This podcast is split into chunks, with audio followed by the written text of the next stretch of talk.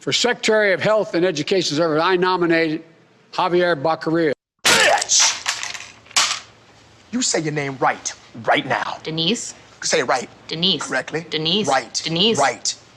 Denise. That's better. Thank you. You know, Javier Say my name. Becerra, excuse me. And uh, and in addition to that, uh, in addition to that, We have sort of a problem here. that we have to uh, make sure that we uh, we are in a position that No tomatoes. Too vulnerable. Kids, they're already vulnerable. we are. Well, let me let me go to the second thing. I've s- spoken enough of that. I have spoken. I got to the Senate 180 years ago.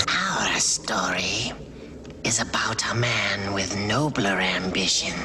Estimated that 200 million people have died. I see dead people. Probably by the time I finish this talk.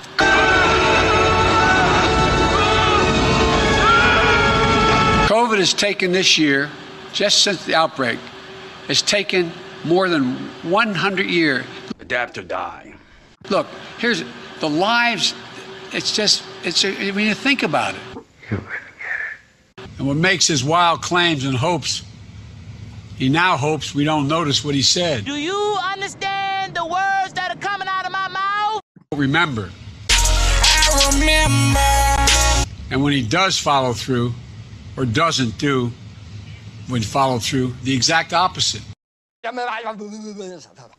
do caca poo poo. True international effort to pressure. True international effort to pressure.